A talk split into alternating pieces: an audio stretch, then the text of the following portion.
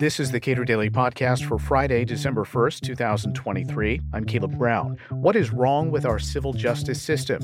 What does the lawyer monopoly on providing most legal services do for justice? What reforms would make civil justice more rational? And what might be the future role of AI in providing people with more vigorous representation? Bridget Mary McCormack is a former Chief Justice of the Michigan Supreme Court. She currently heads the American Arbitration Association. We spoke about civil justice earlier this year. You delivered the annual B. Kenneth Simon Lecture at Cato's Constitution Day, and you laid out something of a parade of horrors uh, with respect to our current legal system. To our listeners, I want to refer you to that chilling speech uh, especially if you suspect that you're reasonably satisfied with the judicial branch of government.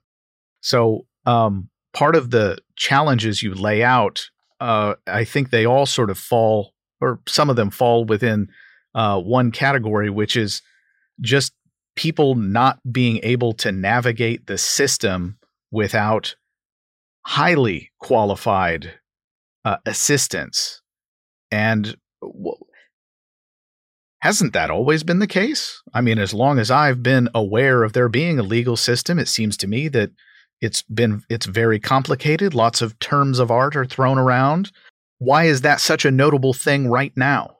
Well, it is true that the legal system has always been complicated, and I think that's a, a, a feature, not a bug. But the problem we face right now is the sheer number of people who have to navigate their civil justice problems without the help of lawyers. When the legal system was built, as complicated as it was, it was built by lawyers for lawyers, and everybody who encountered it had a lawyer. And now most people do not. And that means that they are left trying to uh, navigate it on their own, or they, uh, in many cases, just give up. And you you laid out some details uh, at Constitution Day about the degree to which the potential cost of not having representation in civil court, not criminal court, uh, how high that could be.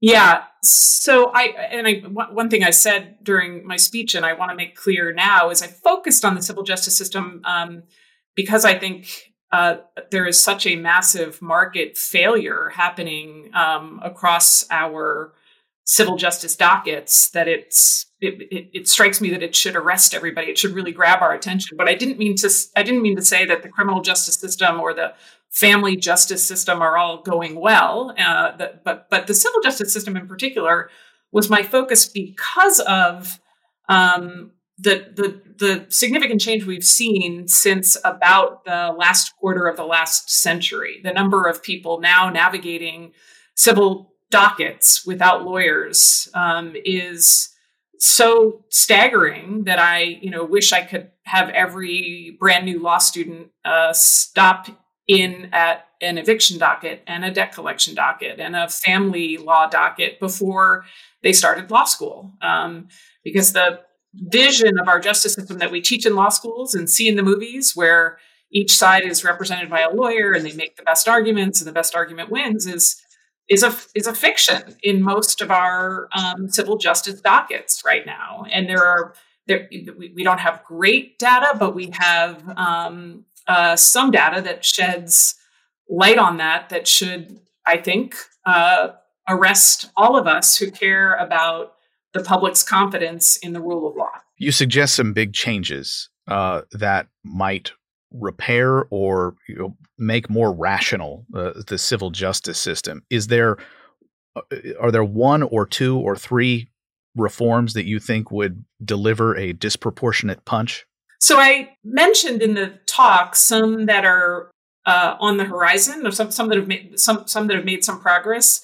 I personally think uh, we need all of the above, so I'll mention a few of them. Um, in a few states, we've seen regulatory reform where the state Supreme Courts have um, set up systems where people other than lawyers can provide legal help to uh, people who cannot afford lawyers. So, Arizona and Utah were the first movers in that space, but recently Alaska and Oregon have done similar things, and there are a number of other states thinking about that. Arizona also changed the rule that prohibits ownership of legal practices uh, by non lawyers to uh, open up innovation and hopefully push the market to come up with new solutions for the civil justice crisis.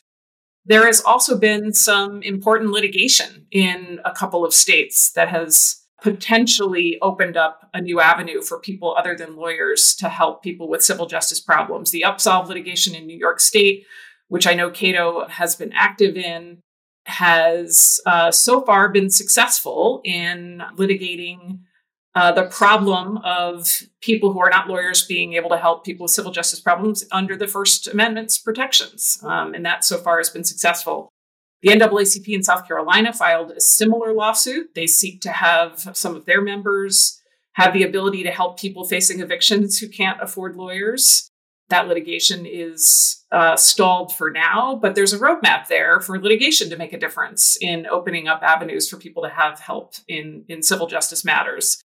Um, I think that the new generative AI technology we're seeing is likely to be a game changer. I think it's going to be a game changer for the business of law, for the practice of law, and also for the democratization of legal information. So I I I, I do believe that we the, some of the biggest changes are ahead of us, not behind us.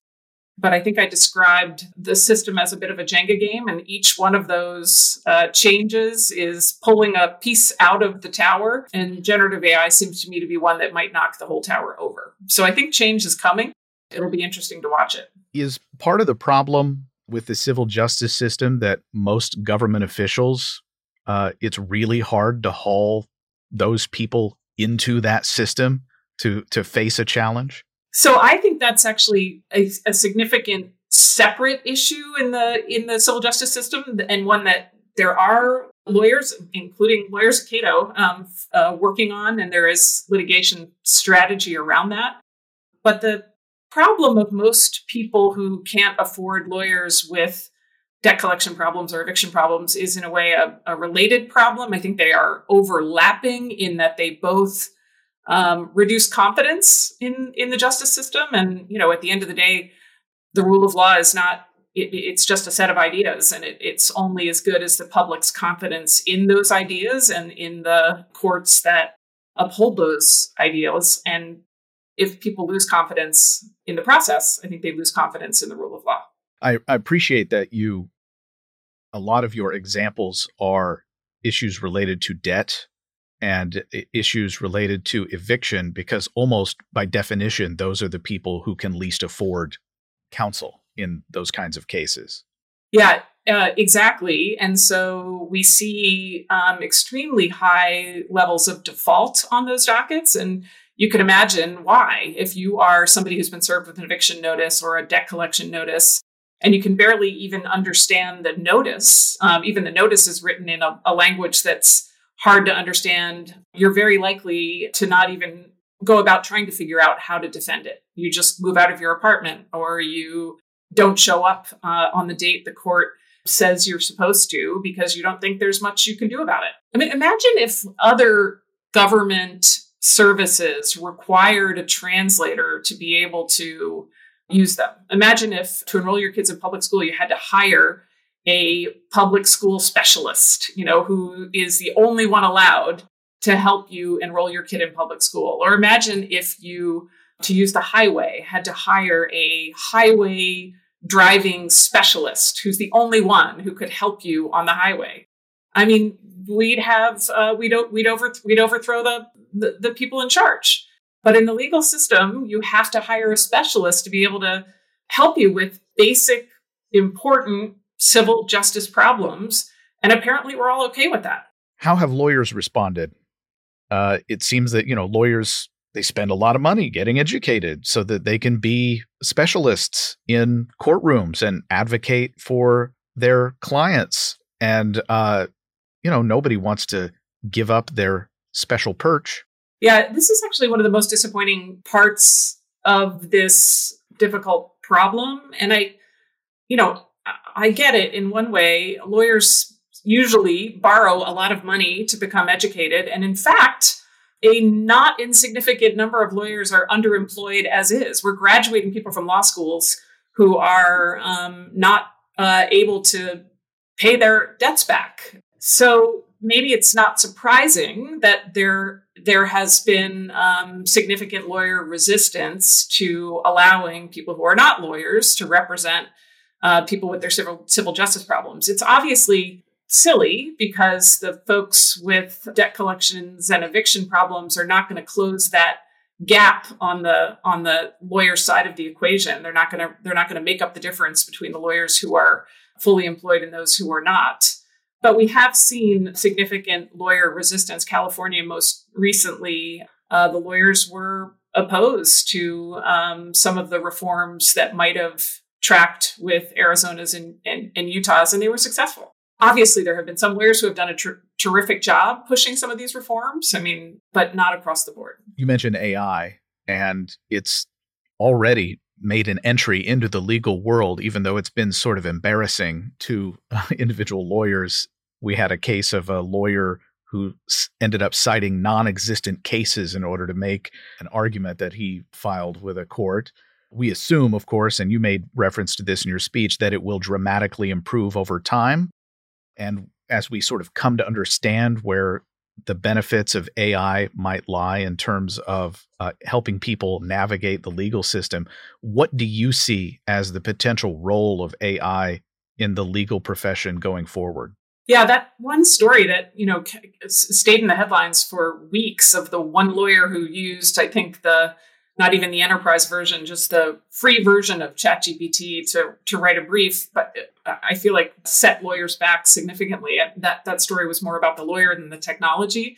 You know, there are um, large language models that are built on legal texts, and lawyers uh, are already using those to bring real efficiency to their practices. But I I I, I believe that this new technology is really a good fit for the legal profession for lots of reasons. We have a common style of writing, we have legal texts that we can rely on. So, this model of AI is, is in my view, about to really change uh, the business and the practice of law, and therefore the way individuals can interact with uh, the legal system it's it's it's going to be a potential game changer for this civil justice market failure. I mean, we, I talked a lot about the unlicensed practice of law statutes, which every state has, and some are, you know, more robust than others. But if an individual who, you know, is served with an eviction and figures out how to use uh, one of these large language models effectively to figure out what her rights are and how to respond to an eviction notice, and then describes that for others. Is that the unlicensed practice of law? It's going to be awfully hard for states to uh, shut down that kind of information sharing among people who might now have the tools to figure out what the law provides for them and expects of them. Information that you kind of think we all should know. If you don't mind, I'd like to change gears just a little bit. Um, sure. State constitutions protect rights over and above what the US Constitution protects. And this may sound like a dumb question, but do judges at the state level really lean into that? No, it's actually a great question, and I do think the some judges do, and and others um, not as much. You know, I, I'm sure you're familiar with the Chief Judge of the Sixth Circuit, Jeff Sutton's book about state constitutions. I have that book on my bookshelf. I had it on my bookshelf from the time the time it was published, and I know a lot of other state Supreme Court justices who are also deeply engaged with their state constitutions. So I think there are many who are and and and others less so. You are from an artistic family. You have a sister who's an actress, a brother who's a filmmaker and screenwriter. Was art anything that you ever considered? You know, not really. I think, you know, I'm the oldest. And I think as the oldest, I took the um, responsible path, went to law school. Uh, we didn't have any lawyers in my family either, but I think that that gave my sister and brother a bigger lane. Actually, my sister was just a couple years behind me, and she knew she was she was heading in that direction no matter what. And then my brother looked at both of us and thought that looks like more fun, so he headed in her direction. What informed your decision to go into a legal career? So eh, honestly, I I have I have this great godmother. My godmother um, uh, didn't have kids of her own, so she was especially attentive to me as a as a kid. My I think my sister had as her godmother one of our aunts, and I think she had you know seventeen other godchildren. Big Irish Catholic family. Most of the most everybody has a million godchildren, but my godmother had no other no children of her own, no other godchildren, and she spent a lot of attention with me. And she was a legal aid lawyer in New York City when I was a kid, and I grew up in New Jersey. And so she um, had me come visit her, visit her, and I went to work with her. Um, I didn't, as I said, I didn't have any lawyers in my family, so she was a real role model for me, and I I saw the law as a way to help people, and and that's what attracted attracted me to it. You founded the Michigan Innocence Clinic. It was called the first exclusively non DNA innocence clinic in the country. First of all, explain what that means and what specific need was that created to meet? At, at the time we founded it, it was the only Innocence Project clinic office that was focusing on only cases where there was no DNA evidence to test. There were many innocent, not many, but there were a number of innocence projects around the country that were focused on uh, DNA exoneration. And D- DNA exoneration has been uh, a great boost to what we can learn about the mistakes that get made by humans in the criminal legal system. But what it taught us, the rate of wrongful conviction, which we can we can discuss if you're interested in, translates to cases where there is no biological evidence to test. So if, you know, if if we know that the rate of wrongful conviction is somewhere between 3 and 5% and that's what the DNA cases have taught us, there's no reason to believe that that rate is uh, lower in cases where there's no blood or other uh, biological evidence that might provide an easy and kind of silver bullet way to exonerate someone. So we thought, let's focus on those cases. Let's focus only on the cases where there is no silver bullet. Put really smart University of Michigan law students on uh, figuring out how to prove someone's innocence, which is effectively what you really have to do once someone's been convicted. You, it, it, it's no longer not proof of beyond, not beyond a reasonable doubt. It's you really have to prove innocence. And let's litigate those cases. And the Michigan Innocence Clinic has been stunningly successful. I think they've exonerated, I think they're up to 28 exonerations at this point since it was founded in 2008. And what changes about uh, in a law student when they're exposed to this kind of uh, project or participate in this kind of project? I think it's a profession shaping experience for every law student that gets to participate. I think seeing the ways in which the justice system can go sideways allows uh, a law student to have a perspective, even if she never practices, you know, criminal law again. But that that perspective, skepticism, is important throughout your legal career. Something that our scholars will say harp on a little bit, which is the fact that there are innocent people who plead guilty to crimes for people who are sort of not that familiar with the criminal justice system, why do you think that is? It's because the the penalty for going to trial is so significant and just because you're innocent doesn't mean you're you're you're going to get acquitted. You know, I started my career as a public defender in New York City and it was in the early 90s and the the drug sentencing laws were, you know, the Rockefeller laws were so uh, severe that the the penalty for possession of a certain you know amount of drugs was 25 to life for a first time offender i forget what the amount was doesn't matter and i remember having one kid who he had been arrested after taking a bus to new york and he with another kid had been asked to you know carry a duffel bag and the duffel bag turned out to have drugs in it and the plea offer was three years to life. And that was the regular plea offer in these first offense, think first degree possession cases. And it's it's impossible for somebody not to take it, even if I, I remember in this case, this kid was with the other one and didn't know that the other one had been asked to carry the duffel bag. But was the jury going to believe him, you know, when he said that? So he took this plea to three to life. And the and throughout in, in the middle of the plea, the judge had to ask him to specify what was in the duffel bag. And he turned to me because he didn't know. In the middle of the plea allocution, he he, he I had to he said, I, you know, I don't I don't I don't know what to say because he, he didn't actually know what drugs were in the bag. And it like it was a crushing moment, I have to say, that he was agreeing to go to prison for three years uh, because to him it was rational because the chance of doing 25 years was significant. The DNA cases have taught us that, that a not insignificant number of people who are innocent plead guilty to avoid the trial penalty. This seems uh, like an obvious question. How is justice served by a system in which people are strongly encouraged to plead guilty despite being actually innocent. And who argues that it is? It is being served.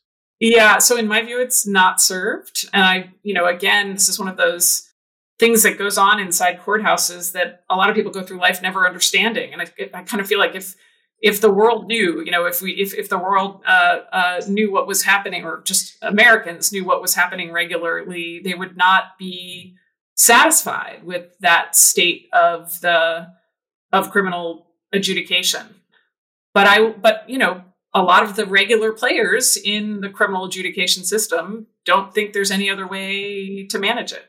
The only way to manage it is with you know 96 97 98% of people pleading guilty and what is the argument it seems like it has to be an argument of expediency over people getting their day in court Yeah, I think it's as simple as we simply couldn't give everybody their day in court. So this is the only way the system can operate. It's just this is what's practical to push all these people through. You know, we're not going to hire a bunch of additional judges and find a bunch of lawyers so everybody can actually, you know, have their proof, have their guilt proven beyond a reasonable doubt. That that's not practical. That's a pretty grim assessment. It's grim. You became Chief Justice of the Michigan Supreme Court in 2019. You were uh, notably not the first woman to hold that position, but it was the first time that the governor, attorney general, secretary of state, and chief justice seats were all held by women. You're notably a supporter and champion of other female justices. Did you have similar champions when you were younger? I had excellent mentors throughout my career, and honestly, most of them were men and I, I think you know men are well poised to support women and uh, people of color taking on uh, important positions, leadership positions within the legal profession. That certainly happened for me, and I don't. I think without it, without those mentors, I wouldn't have had the career I've had. I've been very lucky, um, and I do think it's you know it's it's important to me to to to make way for a new generation. I think diversity on the bench, not just in terms of gender and racial diversity, but practice experience diversity, people who have represented individuals ascending to the bench will grow confidence in the justice system. So it's important to me. Bridget Mary McCormack is a former Chief Justice of the Michigan Supreme Court. She currently heads the American Arbitration Association. We spoke earlier this year. Subscribe to and rate the Cato Daily Podcast anywhere you please. And thank you for listening.